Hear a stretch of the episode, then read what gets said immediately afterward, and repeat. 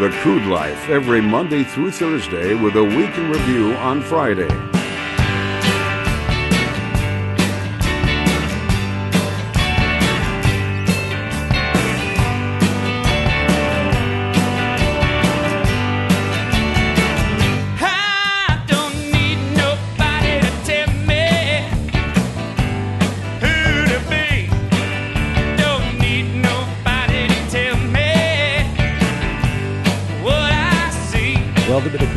Podcast. My name is Jason Spiess. Thank you, folks, for joining us here today. The North Dakota Nomad, the Shale Play Prophet, coming to you from the Hatching Leaders studio here. Provolone is our entitled intern manning the production elements of today's broadcast. Boy, we've got a fantastic program in store for you today. We're going to have Jon Clark on a little bit later on. Clark Energy Consulting talking about what's going on with the negative oil prices, what's coming next, that sort of thing. He's had a little bit of time to process and talk to some people he knows. Of course, he's got his consulting business, pays attention to the news. His uh, family comes from oil and gas. He's down in Houston, so he's pretty well connected for a younger guy. And I say younger guy because I realize I'm getting old. I'm getting old. I'm not the spring chicken I used to be. In fact, I played one of these uh, Oculus games where you put on the headset. Now, I don't know if you folks have done this yet, but you put on the headset and then you escape to a different reality. So, what I did is I put it on and I was in some yurt in the Rocky Mountains, it looked like, or the Himalayas, some geodesic dome yurt. Next thing you know, I'm in a paintball game. I'm getting shot about 15 times. I'm laying on the ground. Some dude's looking over me, spouting off a bunch of smack talk, crack talk, whatever it might be. There you go. There's my first experience on Oculus. Do you folks want to know my first experience on the internet? This is no lie. Okay, this is a fascinating story, but this will really tell you what the internet is like. So, I got my first computer back in 1993 is when I purchased my first computer. I believe it was an Acer. And the gentleman, it was either an Acer or a Compaq, I can't remember, but the gentleman at Best Buy, he told me the 500 megabytes or the 50 megabytes, whatever it was, it wasn't even a gigabyte or a terabyte or uh, anything like that. We were still in the megabytes. He said, I will never even come close to using that much of my computer space. Never come close to getting 500 megabytes. Well, we all know that that gentleman's absolute language did not come out to be true, so lesson in being impeccable with your word. But here's a lesson in what the internet was to me. Okay, so I was working at a trucking company during the summer. I would be outside washing semis and washing the back end trailers, helping the guys in the mechanic shop, you know, washing tools and that sort of stuff. I was it was a great job, one of the best jobs in my life. And there was an IT guy who would come outside to smoke and him and I would talk, have great t- conversations. He's, you know, IT guy, real abstract thinker. So he, he was very much into the internet, how that whole system worked. And of course, he was an IT guy. Well, the only thing he knew, the only thing he knew was that I was buying a computer that night, and he knew approximately where I lived. Approximately, just the general vicinity where I lived.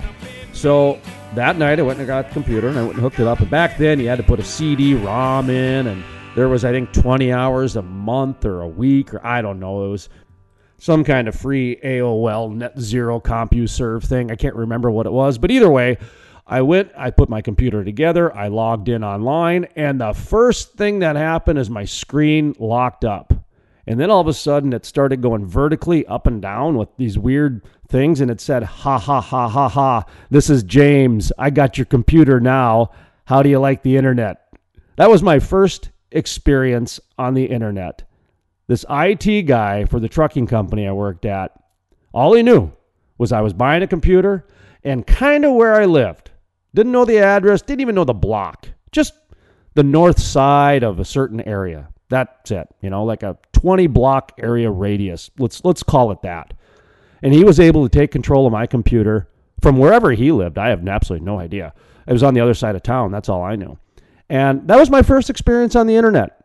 That changes how you do things on the internet when you know that that type of technology is that readily available by those individuals who know how to do it. and have very cheeky senses of humor. Let's just put it that way. So, lesson be learned, folks. Hey, listen, we got a great show today. Just thought I'd start off with that. Also, we're going to have Zach Ellis on in just a moment or two. Zach Ellis is going to give us an update on some loans, everything along those lines. I got uh, messages from Senator uh, Kevin Cramer, Senator Hoeven, John Hoeven, about uh, some of the PPP program, the small business loans, it looks like. That's going to go through the House tomorrow and Thursday. And then on Friday, the funds will be available. So heads up, folks. Last time the bankers worked weekends, they called the preferred customers that are gonna we're gonna assist the banks the most, and they got taken care of first. And that's why another round is here. There are a lot of provisions in this. There's a lot of things. So if you're a sole proprietor, you're a small business, you're a family business, you might get left out again. Call your bank, figure it out. Go talk to your representative, figure this out because there's another round of financing coming. And from the sounds of it, the next round is going to the rich people again because they're going to get an infrastructure bailout.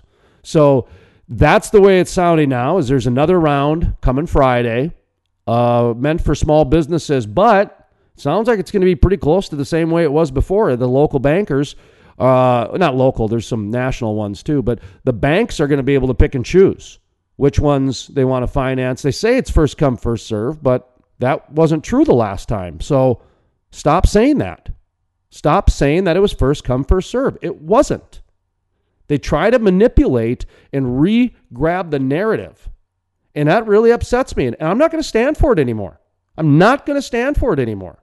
So just call it what it is. The banks decided to bail out who they wanted.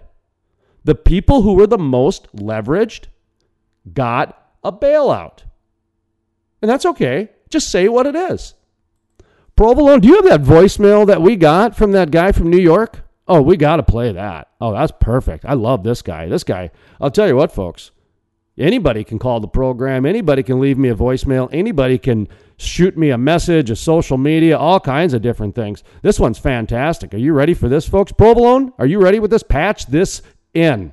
This gentleman sums it up better than I ever could. It's a very ticked off here. You know what ticks me off?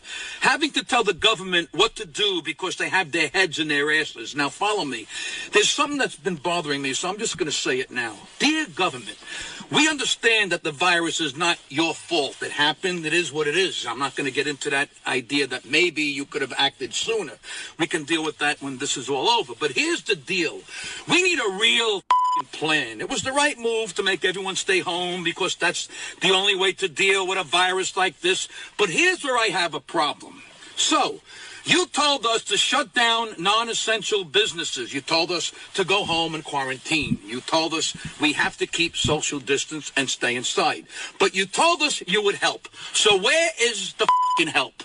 These checks are what they are. I mean, let's be serious. I'm not going to turn away 1200 bucks because number one, if you're going to give it to me, I'm taking it. And number two, it's our fucking money, not yours. It's ours. We paid that in taxes for everything we do every fucking day. So, okay, look at the typical family. Mortgage payment, healthcare payment, car payments, electric, water, garbage, phone, blah, blah, blah, blah. So maybe, maybe the 1200 covers the mortgage. But what about all the other costs that we have each month? This $1,200 thing isn't the for normal working family. You want to help? Here's one idea. Tell the fucking banks and mortgage companies to stop all mortgage payments at this time. Just stop them. And don't give me that three-month furlough.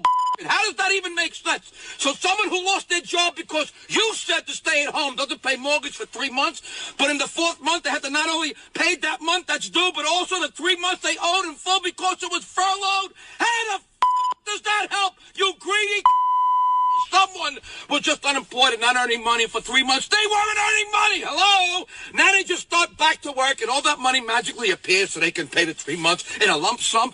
How are they paying that? Are you idiots? Look, it almost makes sense that they can start paying the current mortgage due for the month when they go back to work. But they can't pay the prior three months. They had no income. So here's the idea. Just add the three months of furlough to the back end of the loan. So if they have, let's say, 19 years and six months left in their mortgage, just add the three months. So now they have 19 years and nine months. How hard is that? You get your money, you bags. It's just delayed. The working stiff wins if you do that. It really helps. It actually helps. And what is up with these banks? and lending assholes. I mean, come on. You literally make billions of dollars in profit quarterly. That's every three months. The last crash was 10 years ago. So have, so you have 10 years of massive profits and you need a bailout after two weeks of a shutdown? How come we, the people, have to save for a rainy day, but you save nothing? Every quarter that you made three billion in profit, profit, not income, profit, and all that means you paid all your salaries and bills and everything you needed to pay to run a company for three months. So every time you made three billion in a quarter, if you had just put one billion in the bank, you'd have forty billion in the bank after ten years. That's not even including interest. But no, you greedy suckers have to get bailed out again from our taxpayer money, and then you by not giving us a real break on our mortgages, credit card bills, or car payments, or anything, and the government allows this. We get we bail you out, we get rinse, lather, repeat. You dirt neck piece of should have had more than enough money to keep paying your workers and give everyone a break in mortgage payments the way I said for the time being. And again, I'm not saying to wipe the slate clean. I'm saying to just add the missing mortgage payment to the back end of everyone's loans. Do it for everything. The car lease is now three months longer. The credit card payment is now three months longer. The mortgage payment is now three months longer. You want to help the American worker, you can eliminate all payments due until this is over. That way, unemployment and stimulus checks would only be needed for food. That is what the American family needs now. That would help us, you greedy fuckers and you government lackeys who is bad. Shame on you all. There could be a real plan in place, a real plan to get people through these next few months, a real plan to be testing, a real plan to allow workers who are considered non-essential to not worry about catching a virus and losing their house. Do you do the right thing, you heads, having to tell the government what to do because they have their heads in their asses. That's what fucking ticks me off.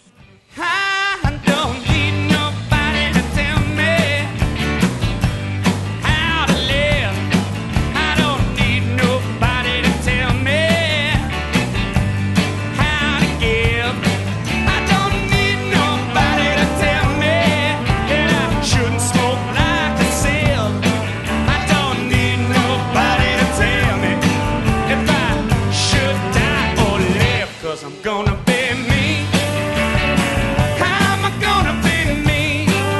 Welcome back to the Crude Life Podcast. My name is Jason Spiess, the North Dakota Nomad, the Shale Play Prophet. Thank you, folks, for joining us here today as we take a quick break after that very passionate individual there that uh, was from New York, apparently. And uh, we did we get the bleeps? we get them all there. I mean, I know it's a podcast, but dude, I can't. I can't. I just have a little bit too much old radio and newspaper and magazine in me to where I get it. You know, these are not public airwaves. It's a podcast, but I can't be dropping f bombs. No, I did that to the U.S. senator, and that's enough. I that was enough for me to get it out of my system, etc. So, anyway, uh, let's go to our first interview here. Zach Ellis. We wanted to bring him in to talk a little bit about financing. Like I said, there might be some people not uh, in in the in the banks here.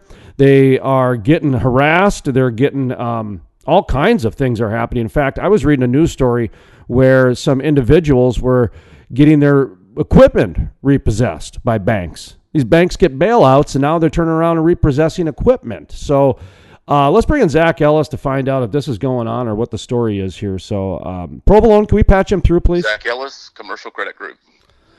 Outstanding. Thank you for joining us today. The Commercial Finance Pro, my friend, commercial finance guy that I like to check in on different news stories as well as different types of loans because I know that there's certain banks that are uh, SBA and certain banks that are CARES and certain banks that are private and et cetera. And it's really confusing to me, but Zach seems to know it pretty well. So, Zach Ellis, I got to ask you I saw an article about banks are going in to seize equipment now. I thought we just had this big bailout, but apparently there's some didn't cover everybody, and some banks now are going in to seize equipment. Is this you? Are you following me on this, or do I need to email you that story? Or No, I saw it myself, Jason. It's definitely a weary time that we're in right now. I saw the article, um, and as a commercial finance professional, it's something that truly hits home when you know you call some of your top customers, guys that are doing anywhere from thirty million to eighty million in annual revenue, and I say, hey, do you have loans with X Y Z Bank? And you know, did you see this article? They're going to come and start taking equipment. We're really noticing some of the bigger lenders that have more risk out there, the bigger Fortune 500 companies. Um, they're not going to take it on the chin this time. They've been through the bankruptcies and they are not prepared this time to lose more money on assets that are already out there working or may not be working at this point. So when people get confused on things like this, um, what do, what do you think is an easy definition or diff, an easy explanation on something like this? Because the average person, you know, they think that small business got bailed out, and what I've been trying to explain to them is not everybody did, not everybody did, and there's some people that chose not to, and there's some people that applied and they didn't get to, and a number of different things, and um, when when I hear something like this, where where you've got banks going after and seizing equipment, and that's just I don't know, it, it makes it makes me pause a little bit and just wonder if there's some miscommunication or some missteps or that sort of thing. So how can people, I guess, be a little more educated or even solve this problem, Zach? Sure, that's a great question. You know, banks these days want to protect their interests just as anybody else does, and usually it's the other way around. Usually you're going to see, you know, the smaller hometown banks that want to protect their interest even more because their funds are limited. But when you take some of the bigger national banks out there that have excess of millions, 50, 100 million dollars of equipment with certain customers and they see oil prices where they're at, um, it's just it's a, it's a devastating situation just waiting to happen. When you see oil trading in the negative and it's been a downtrend for months now the virus just added to it and now we have people working from home along with the entire you know future schedule has been canceled these banks have been through it time and time again the oil crash after oil crash and they are preparing themselves to say you know what let's go out there and get our assets up front so I encourage people get with your whoever your representative, whether you have a regional sales manager that comes by and helps you with future equipment additions, or whether you work with one of the corporate bankers in the commercial department. Reach out to that lender and see what their plan is because they're going to disclose it to you, and that'll help you stay prepared. I've heard a couple more rounds of financing still might be coming. You know, who knows? Uh, I also heard people are having a hard time getting uh, energy assets as far as receivables backed by banks and that sort of thing. Um, talk to me a little bit about you know what you have available for people out there because I know that it's outside of the big bailout. A lot of banks are are pretty stringent right now. Absolutely, absolutely. You're you're 100% right you know, like we talked last week, April 3rd is when the PPP, the Paycheck Protection Program, which paid up to eight weeks of uh, salary pay for employees, the, it was $349 billion allotted from April 3rd. The program opened. It was closed April 16th at 11 a.m. Central Standard Time. So just think about that. That's 13 days. That's $349 billion gone in 13 days. So I know the government has been, has been working on additional funding for that. Um, along with that, uh, here in Texas, where I'm at, uh, in North Texas and Fort Worth, uh, Governor Abbott has actually talked about opening the economy come May 1st. Slowly but surely, we're going to have more and more businesses back in place. So if you're here in Texas, if you're close to the Barnett Shale, or you're close to um, the Permian or the Eagle Ford, wherever you're at, we definitely foresee those areas opening up production, but that doesn't mean energy or oil wise is going to open back up. But it is positive news in a forward direction. So, as far as commercial credit group, we will look at uh, transportation, construction, and some oil field pieces. It just really varies on what a customer needs. But the difference with us is we are an independent equipment lender. We are not a bank, so our guidelines are different we're not stringent upon a customer maybe having slow pays, which are something that we've talked about. Slow pays will absolutely demolish somebody's credit. And that is something that we can look past. We make our own guidelines, we write the book, and we truly tailor a financing package to a customer's business.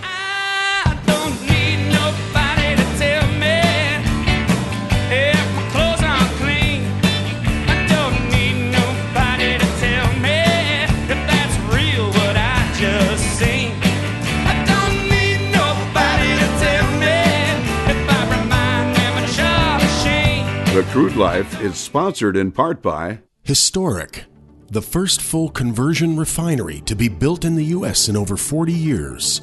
Innovative, the cleanest, most technologically advanced downstream project ever. the model for future shale basin projects. Groundbreaking. The Davis Refinery.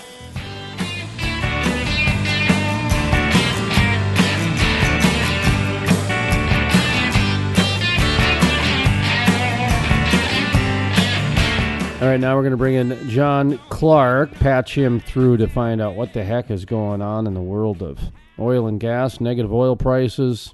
Then it bleeped in the black again, and now who knows what's going to happen next. So it's been the last uh, kind of a whirlwind the last couple days, Jon Clark. Hey Jason, yeah, how are you doing today?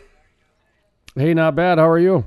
Hanging in there, man. I was uh, starting to feel like Groundhog Day just about every day of lockdown, so still getting past that. But uh, yeah, yesterday was a shocking day for oil markets and a lot of, you know, I actually didn't even watch the news yesterday, Jason, but I got all of my news from friends texting me and social media just blowing up about the oil market cratering, and it's it's really unprecedented. I I I follow futures market, and even traders that have been trading oil and gas for decades, you know, gray haired, older than me, have said they've never seen anything like negative prices, and I certainly have not. And that was definitely a shock to witness yesterday. I think people were posting almost. Uh, maybe in advance of the fall saying oh wow we're down to 15 bucks and then it's like here goes 10 5 1 oh my god we're going negative negative $37 was the low print yesterday and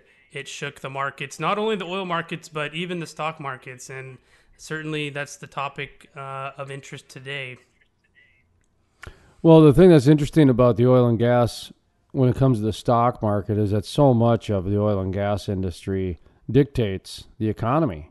And even if you take a look at what's been going on with the current state of the economy, you know, the, when China kind of went through their lockdown, is shortly after that the oil industry got hit pretty hard.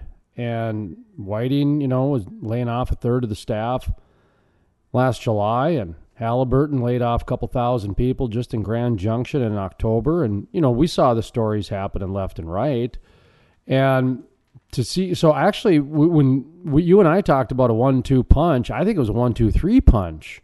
And now it's a four, and then maybe a five coming. So we've got the original Chinese lockdown. That's a huge economy that was shut down over there for a couple months while they went into countrywide quarantine or whatever they did.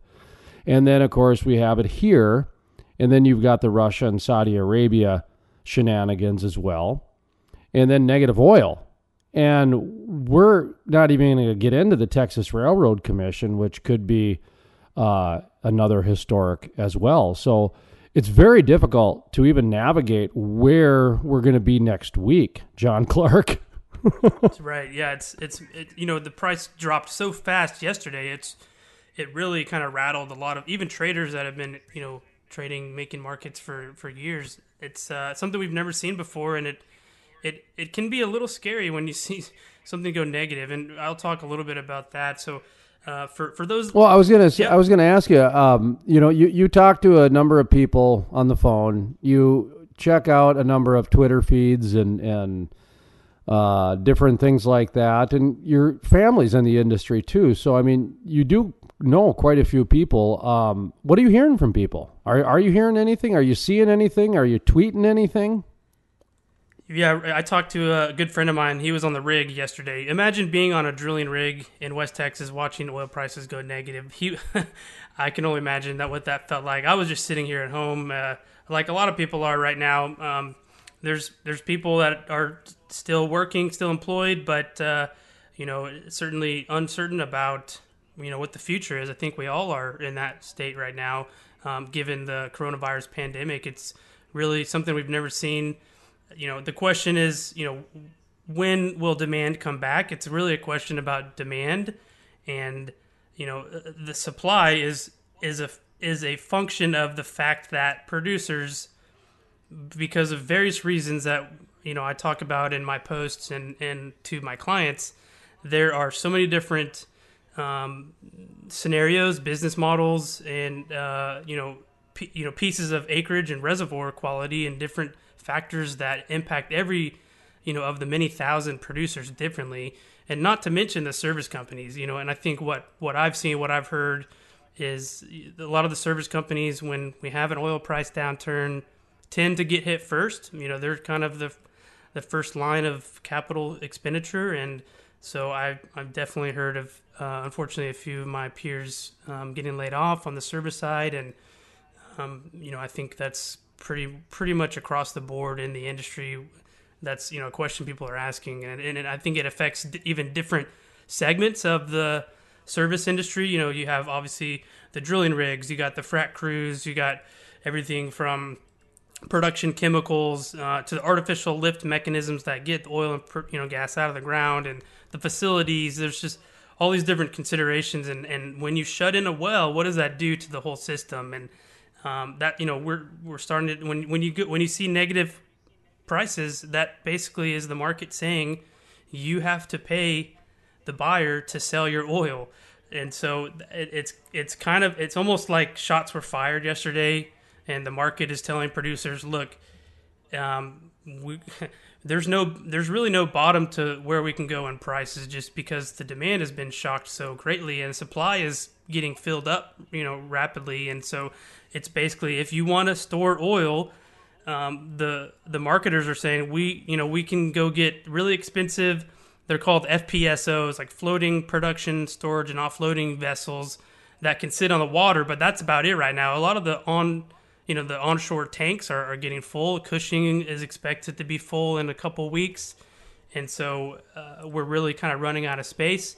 And what we saw yesterday in the in the price drop was really a actually a technical factor uh, that's based on the futures contract expiring. So that the May contract for crude oil futures, the NYMEX, New York Mercantile Exchange, expired today at 1:30 Central and so that contract can no longer be traded. And I'll talk just real briefly on on uh, how the futures contracts change every month. So you typically traders will trade one month in advance.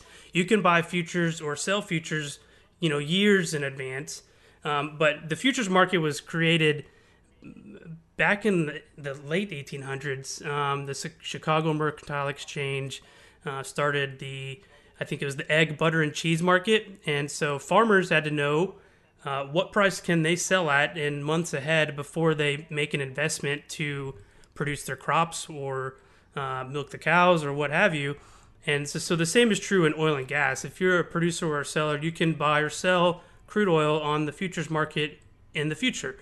And uh, but at you know at the end of the front month, it, that future that contract expires making it worthless. And in other words, if you uh, are going to buy a contract expiring in May, which ha- expired today, and you're still holding on to it, that uh, contract will take delivery. And each contract, each oil futures contract is 1,000 barrels.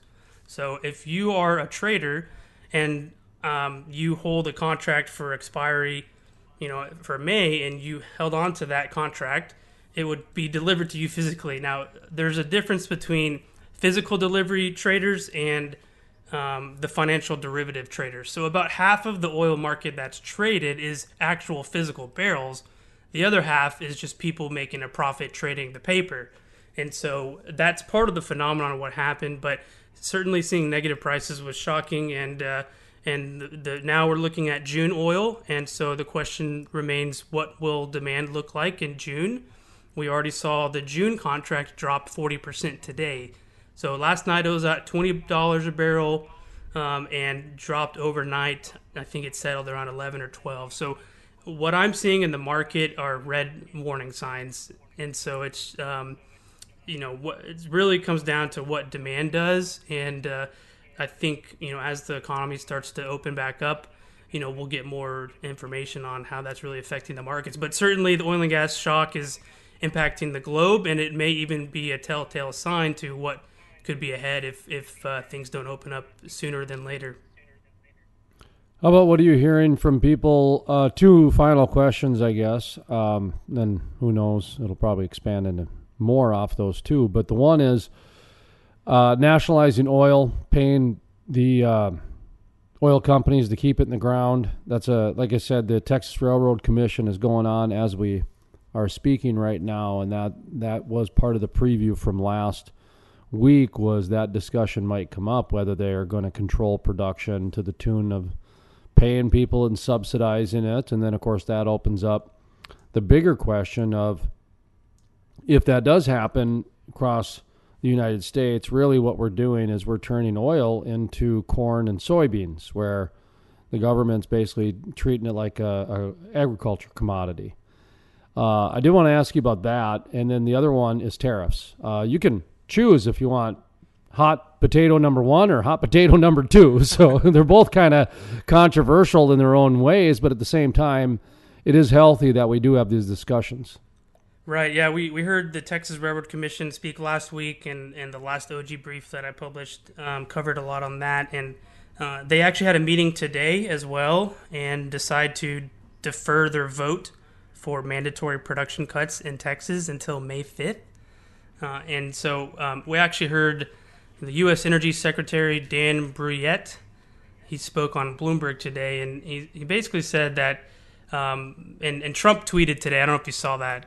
He, he says, Trump, I'll quote, We will never let the great U.S. oil and gas industry down. I have instructed the Secretary of Energy and the Secretary of the Treasury to formulate a plan which will make available, uh, make oil available for these incom- important companies and jobs will be securing long into the future. I think I may have butchered that a bit, but um, you know, th- it's taking recognition at the federal level, um, and I think the U.S. Energy Secretary has has looked further into uh, the SPR deal, what they can do to bail out energy companies.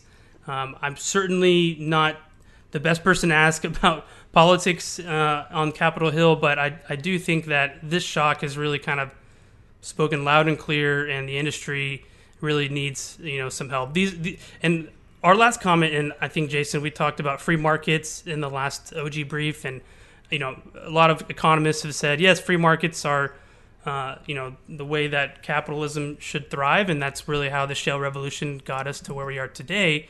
But these are unprecedented times, and so there may be additional stimulus uh, ahead for certain oil companies, and I don't know exactly what that would look like. Um, but the t- the question of tariffs was brought up, and uh, Secretary Brouillette mentioned that uh, his take was that you know because I, I think I saw your post too, Jason, yesterday. The Saudis are still sending us oil, right? And so we're we're fighting. U.S. shale is fighting against the Saudis right now, and the, a lot of the refiners.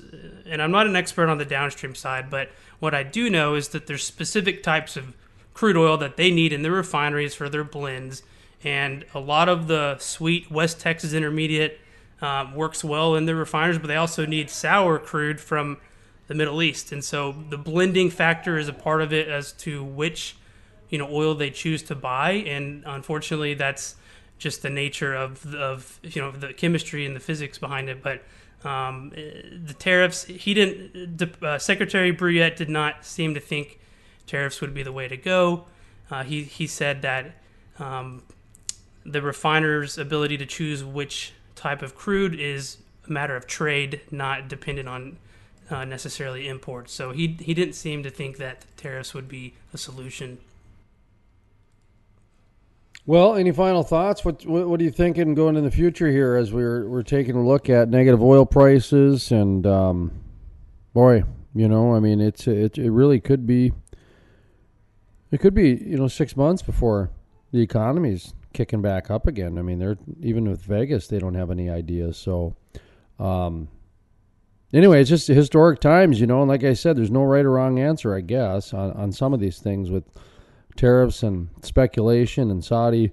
I was going to ask you about the Saudi uh, ships coming over that Congressman Cramer sent me some quotes on. That boy, I sounds like some guys might just end up going down there with some spud guns or something to keep them off. I mean, my goodness, it reminded me of the old Tea Party days. It sounded like. Yeah, it- felt like they were sending warships over almost. I know. but uh, yeah, I mean, my I, I think we'll we'll certainly learn a lot more in the you know coming days and weeks, uh, especially as far as any bailout potential. As far as the Railroad Commission, you know, I think, and this is what John Browne, uh, former CEO of BP, had mentioned. He talked about how um, that you know the demand is down thirty percent. It will come back slowly. Um, ultimately, there's still a gap between supply and demand fundamentally, and so we're seeing that in the price, you know, dropping. Um, and having seen the fact that oil went negative, I don't think that's off the table again, you know, for the June contract. So I'm very cautious. Uh, a lot of friends have asked me, should we be buying the dips on oil? Uh, I would say just hang tight. Uh, it's not really a, a, an opportunity to buy. This is a big shakeout, and we still don't know all of the factors how it's being impacted. You know, if you think about it, the whole globe is is at a standstill, and uh, you know, I think some places in China, Europe are reopening slowly. You know, how quickly the reopening occurs will impact a lot, and I think um, there's you know certainly more risk than there is opportunity right now. It's it's certainly can be a scary time. I would just say, especially for anyone that works in oil and gas, you know, because I, I thought this too in the last downturn in 2016. I was trading oil and gas and um, I looked at some uh, exchange traded notes that track the oil commodity. There's one called USO and UCO that are getting really popular right now. Uh, I've been asked from some peers, oh, should I buy this? Uh, I would caution against that. The way that those, uh, you know, if you have a broker like Fidelity or um, TD Ameritrade, uh, any of the normal, you know, pretty standard brokers out there, they typically you only have the ability to buy. First of all, you can't sell anything and short it. Uh, and secondly, a, a, lot of the um, ETNs that are traded are they don't exactly track the commodity price. Um, in a, you know in a it's kind of controlled how they structure the the tracking. And, and long story short is there are some definitely um, some risks to owning any of those assets. So I, I've been asked that already. So I would just say hold off on buying any oil ETNs. I, uh, right now, this is an, a market where investors are, you know, running for the hills, not buying the dips. To listen to the full length interview, visit thecrudelife.com. If you feel a little dizzy, you're talking kind of silly, like you have plans to save the world. Just remember your task will only last if you don't take off your mask. When the That's going to do it for today's The Crude Life podcast. I'd like to thank Jon Clark for coming by today's program. Zach Ellis as well for stopping by to talk about some of the loan programs out there and some of the banks that are going after equipment, that sort of thing. Also, thank you very much for all the people who have emailed and all the people who have sent uh, social media requests and all kinds of different things. Thank you for engagement. Let's put it that way. Through the radio stations and the magazines and the podcasts and the social media. We appreciate it very much here at the Crude Life. Everything that's going on with uh, the COVID 19 shutdown and the coronavirus and this bankers deal and the sole proprietors. I, I, really feel bad for a lot of the family businesses out there. My heart goes out to you. Like I said, I lost my business in 2009 when the internet came, and we didn't get any bailouts. We didn't get any help at all. In fact, we got the government competing. The government started up all kinds of different businesses within the government sector to compete with those in the in the media world, and it was very di- difficult very difficult. So my heart goes out to all of you. Please know you will always have a place here at the Crude Life. Okay, we have a platform for you to get your voice heard, to get the word out there. Okay, give us a call, give us an email. We love it. We love hearing from you. We love getting your voice out there and encouraging, looking at the good news. Like yesterday, you know, we felt pretty good about our show with the Bitcoin because there wasn't a lot of good news out there. But I'll tell you what, we found it the Bitcoin cryptocurrency, that whole thing. It's a it's a small silver lining, but it's there. And we decided to focus on the silver lining while everybody else focused on the doom and gloom. Plenty of time for that, folks.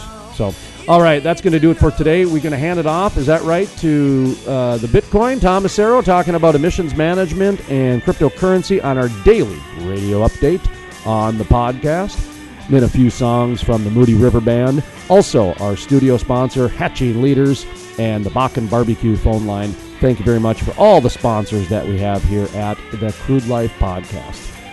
Provolone, excellent job today. Thank you very, very much for your hard, hard work. From the staff here at the Crude Life Podcast, my name is Jason Spiess, asking you to always remember energy is more than an industry, it's a way of life. The Crude Life with host Jason Spiess. My name is Jason Spiess, and this is the Crude Life Daily Update. On today's episode, we talk with Tom Macero with the Great American Mining Company. Macero talks about how Bitcoin can be used during negative oil prices.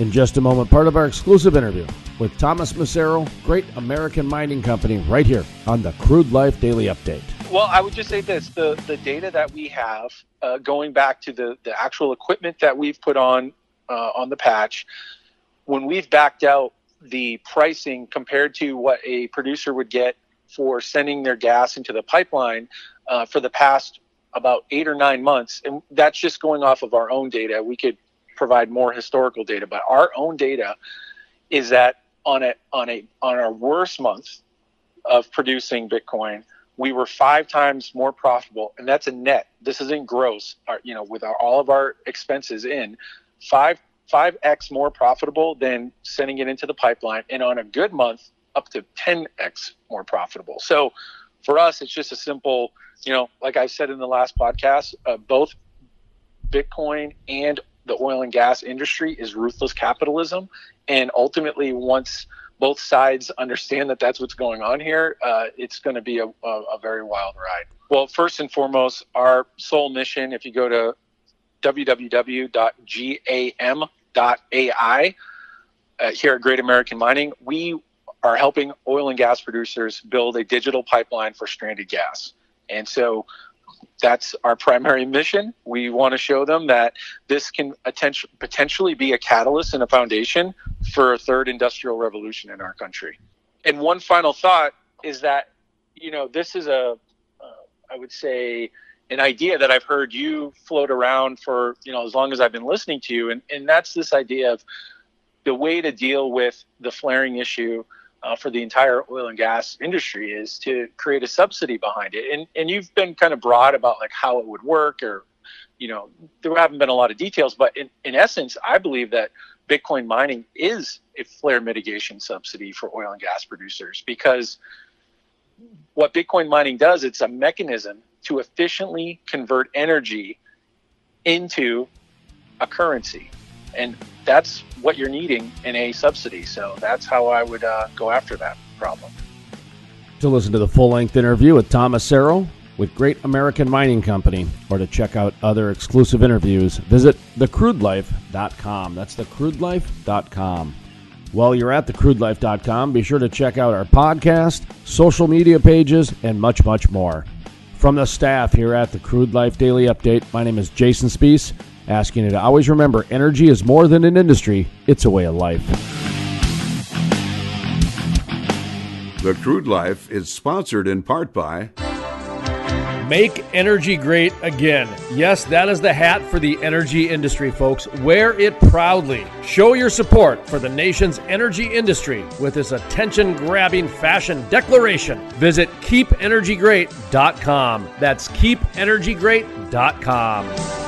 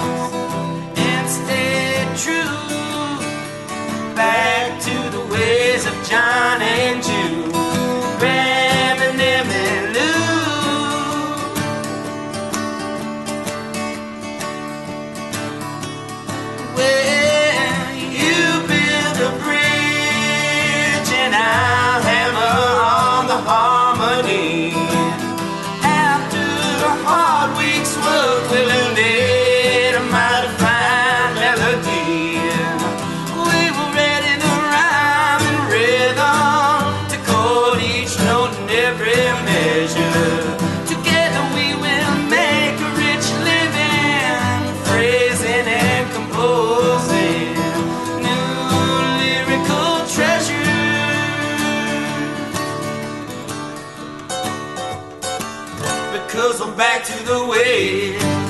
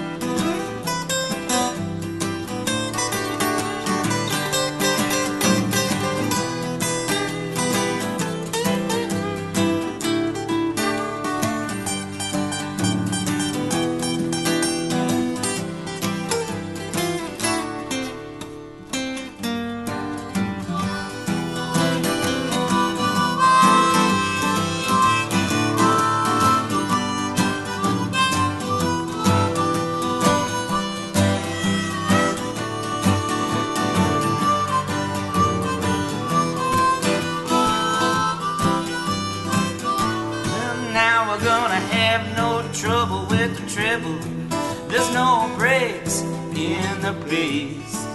It's just you and